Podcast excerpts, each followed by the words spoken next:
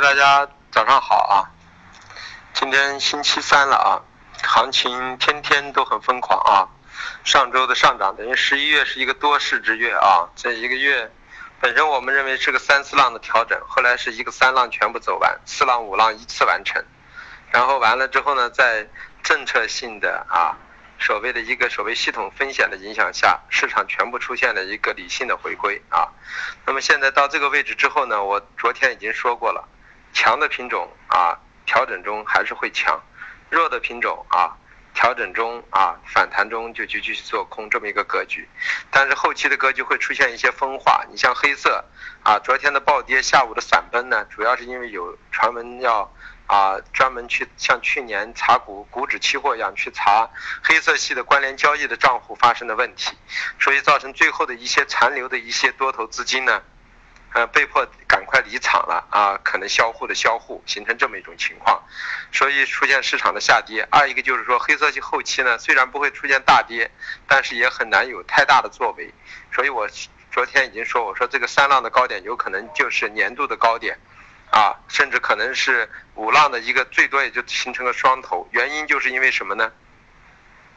原因就是大量的资金啊推上去之后，现在限仓，你往上推一个账户只能做一千张一买一卖，你往下也只能一买一卖，总量不能超过一千张，那么大户就不可能再分的这么散去推这些黑色了，因为这样推的话难度就加大了。而且手续费、保证金又高，然后呢，当然这不是最主要的问题，最主要的问题是限仓。原来一个账户可以做十万张，现在一个账户只能做一千张，它不可能分一百个账户。而且现在又在查期货公司，一查就查到关联交易。关联交易不只是一个同名下的不同的账户，它是在同一个 IP 地址下发出来的账户都成为关联交易，啊，所以这样的情况下就会引发这些操作起来的难度就加大，成本就上移，风险也加大。期货公司也不一定会配合，所以基于这种情况，就是黑色系在这种分波的影响下之后，呃，本身还有一部分残留的多头可以顶住这个盘口。现在这样一搞，这个多头一撤出来之后，市场就形成了什么呢？形成了一个所谓的跟去年一样的一个真空，既没有卖压盘，也没有买上盘。那么昨天的下跌是因为多头的平仓的卖压盘，那么现在全是多头在平仓和空头在平仓，新的单子进去不能超过一千张，所以说散户是推不起来盘口的，大户又不敢去做，就是敢做一千张对这个盘口根本没有任何的影响，对吧？所以基于这种情况，黑色系。就是符合我们上次说的观点，进行一个大的一个四浪整理开始了。那么它一开始，大部分的商品也都开始了。那么各归各，尘归尘，土归土啊，什么东西就按自己的模式去运行了。那么现在说一下价行情啊。好，豆粕、菜粕，豆粕呢，我们还是一如既往的认为呢，虽然美国大量的增产，但是南美已经没有豆子，南美是在播种期。全现在到四月份以前都是白美的豆子来进行运行。那么白美的豆子呢，虽然产量很大，但是供全球来说，在需求很大的情况下，也没有凸显出它的产量有过大的一个利空因素。所以我们认为是利空出尽做利多，这就是我们让大家啊一月五月都可以考虑去去做多。那么。近期呢肯定是震荡上行，后期慢慢的会逐渐的啊偏上的概率越来越强，所以做短线可以做上去的时候回下来继续买，做长线的人呢在这里布上呢那就要布幺七零五，那么就要守一段时间了，那么可能很长时间是坐电梯，这就这么一种情况。那么中旅游豆油我也说了，中旅游豆油呢啊前期的涨幅啊有三百点的上升空间完全是虚拟的啊，是不该发生的事情，但是由于情绪推动发生了，咱们咱们说。发生了就是正确的，那么这种价格出来之后呢，我们认为后期中旅游即使出现减产，而且库存在很低的情况下，我们认为呢啊也不至于再有上升的可能，所以说中旅游豆油呢反弹做空已经成为一个主要的基调，就像豆粕菜粕回调去做多成为一个主要的基调了啊。那么淀粉、淀粉和呃和玉米，我们认为呢在这个位置呢整理之后呢。随着后期的推移啊，慢慢的也是做空，可能短期之内就像我说的，产货的季节，由于价格太低，太低的原因是就老百姓就惜售，所以有价无市没有用，那么造成这样的情况呢，大量的资金呢就不可能去打压，反而造成市场上缺货，有货卖不出来，就跟现在黑色，港口有货，秦皇岛有的是货，然后呢，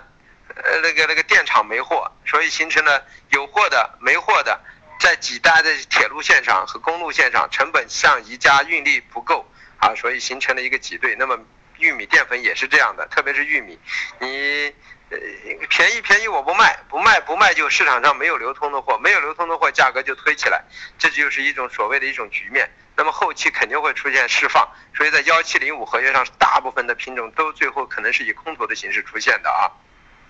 那么黑色，黑色我们说的焦煤、焦炭、动力煤，刚才已经说了很多，都是关于黑色，就是监管力度的加强之后呢，把最后一一波啊残存的希望做多的一些多头呢，彻底给挤出来了啊。那么这一挤出来之后呢，啊市场就发生变化了，所以说呃限仓挤出多头，那么最后结果做多没有太大的量做不上去了，做空也没有太大的量敢做下去，所以就会形成一种僵持的复杂四浪整理。达一到两个月啊，所以后期黑色呢也可以是来回做了啊。当然焦煤焦炭最好还是回调做多的安全系数加大啊。回避完这两天之后，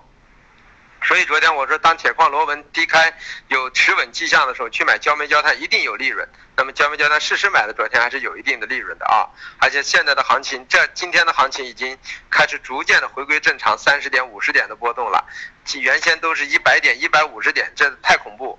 对吧？错了就是就基本上快要穿仓了，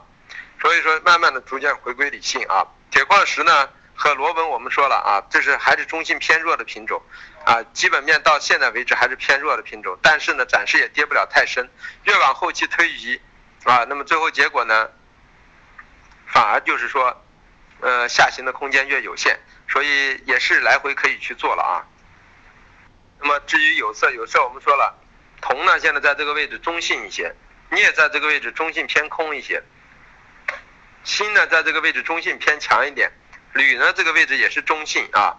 略微偏空一点，所以铝呢我们适合以反弹上来过做空，我一直说了反弹适合做空，那么锌呢适合回调做多，所以昨天当铝低开之后，晚上我说大家要回家了去买锌，试试买锌的利润很丰厚啊。将近有八百块钱的盈利啊，这是很丰厚、很丰厚的利润。你要买到铝上就赚不了什么钱，对吧？所以说一定要懂得商品的一个强弱啊，下来嘛买锌，上去嘛抛抛铝、抛镍，这么一种格局啊。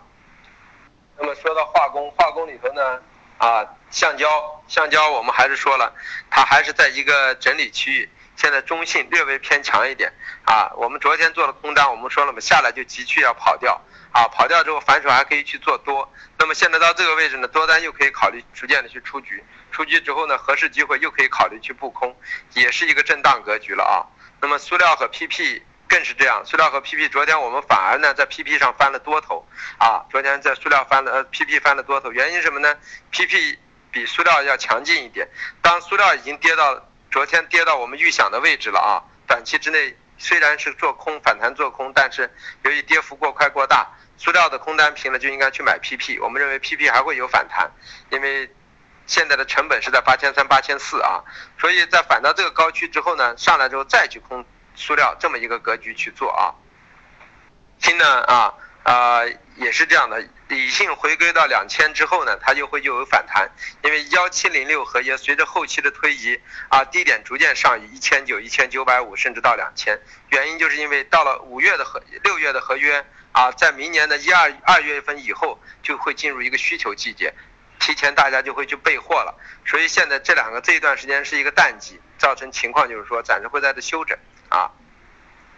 棉花啊，棉花我们还是说了啊，幺五八幺一万六这附近是偏空的啊啊幺幺五零零零幺四七零零是是偏多的，会在这块区域进行整理。那么现在棉花呢，就是说呃。总的来说，这个星期的因为星期的跌幅过大，所以我那天说，所有的商品既见了月度高点，又见了周度的高点和低点啊。那么这样在这样的情况下，昨天晚上算是把黑色的低点周低点见了。那么前天啊晚上呢，等于是把所有的除黑色之外的所有品种的低点都已经见了。这样的话，就等于是现在应该说所有的商品本周的高低点都已经完成。啊，本月的高点也全部完成，那么后期就两个星期都将在这块区域进行整理，那么就是把握我的锦囊的时候去来回去做，尽量去抛弱的品种，尽量去回调买强的品种。你像昨天铜和铝啊，锌和铝，那么你回昨天去抛铝肯定比抛锌好，锌在涨停的时候松动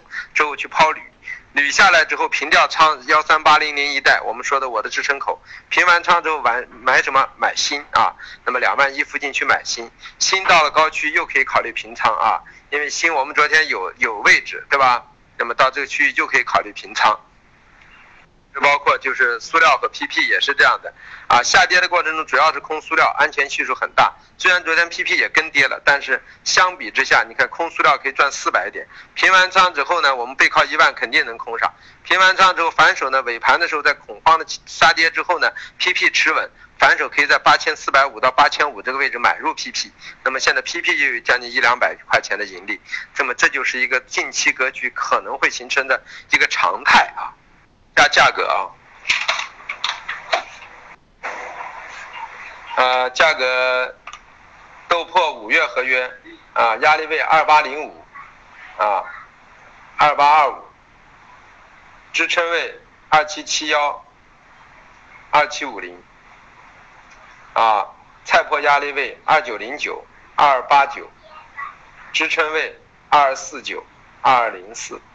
中铝油六幺。零零六零四二支撑位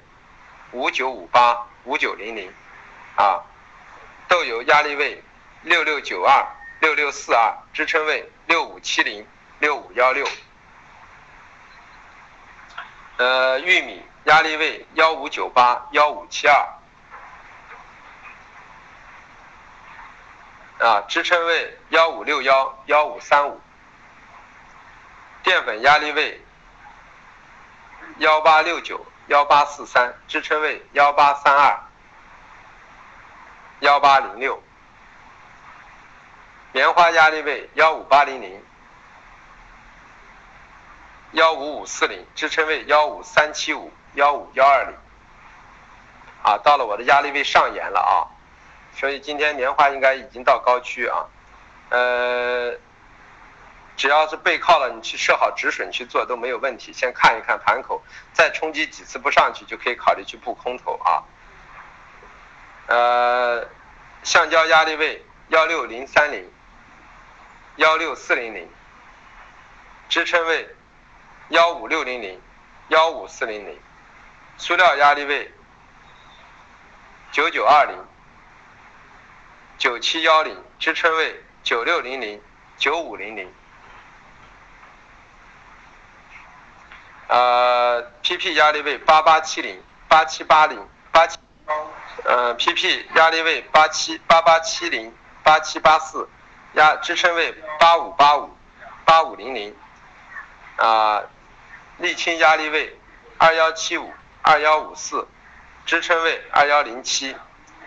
焦炭压力位二零九六二零三二，支撑位幺九七七。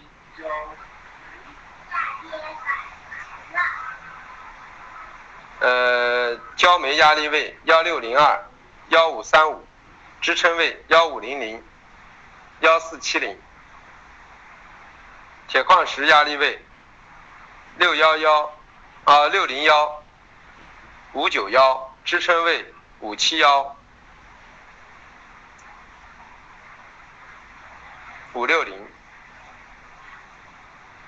呃，螺纹钢压力位。二八九二二八五八支撑位二七八八二七五零，新的压力位二幺七五零二幺三零零支撑位二零八零零，啊，新应该高低点今天全走完了啊，呃，铝的压力位幺四幺五零幺三九四零，支撑位幺四七零零啊幺三七零零幺三五八零。啊，新的铝的低点肯定已经见了啊，压力位第一个压力位九四零也已经见了啊，那么应该说是逐渐的是去找高点啊，去去做空头头寸，这就是把每一个节奏把握住啊。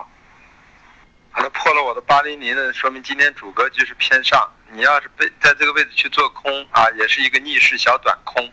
回到支撑位就变成我的突破的八零零就变成支撑位了。所以在在这去空呢是有点风险的，说明今天的格局偏上，你去做当日的盘口就不合适。那你反过来明天冲不上去，就今天晚上冲不上去，你再去空，安全系数就很高。或者今天晚上呢破了八零幺五八零零，你去空安全系数更高。现在你在这去空，就是一个相当于一个上涨太多了之后的一个回调，啊，不代表着今天的格局偏下。当然了，现在行情震荡比较大，那随时的一个调整也会很大，啊，这是一个方面。啊，还有一个就是像今天的锌啊，回下来又可以在我说的位置啊啊三零零附近又可以买进二幺三，那么你这样的话现在又赚钱了，所以该做强该做强，该做弱做弱。比如说棉花，刚才如果你们是背靠幺五八，第二次冲击没有上去去空，那么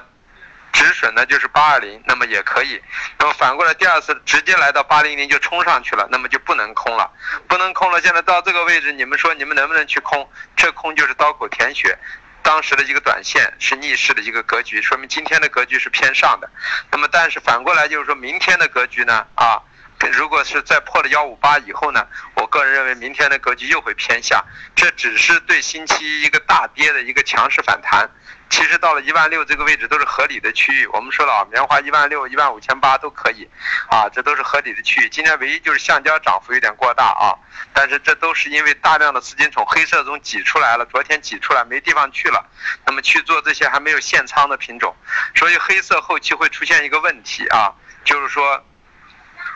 往上涨涨不高，涨没有动能，往下跌也跌不深，就是因为双向都进行了一个限仓，就这么一个过程啊。今天这个沥青，我的位置有二幺七五，第二个压制位。那么你们这个位置上不去，背靠二幺七五，刚才在七零七二都可以去空。这种单子安全性比较高啊，你站到二幺八零就二幺七八以上八零左右就止损八一八二左右。这样的话，用十个点的亏损就可以博多少呢？三十点四十点的盈利。这个盘口可能甚至可以往啊今天晚上去看。所以现在的行情就是做震荡的一个短线格局，千万不要看得太长啊。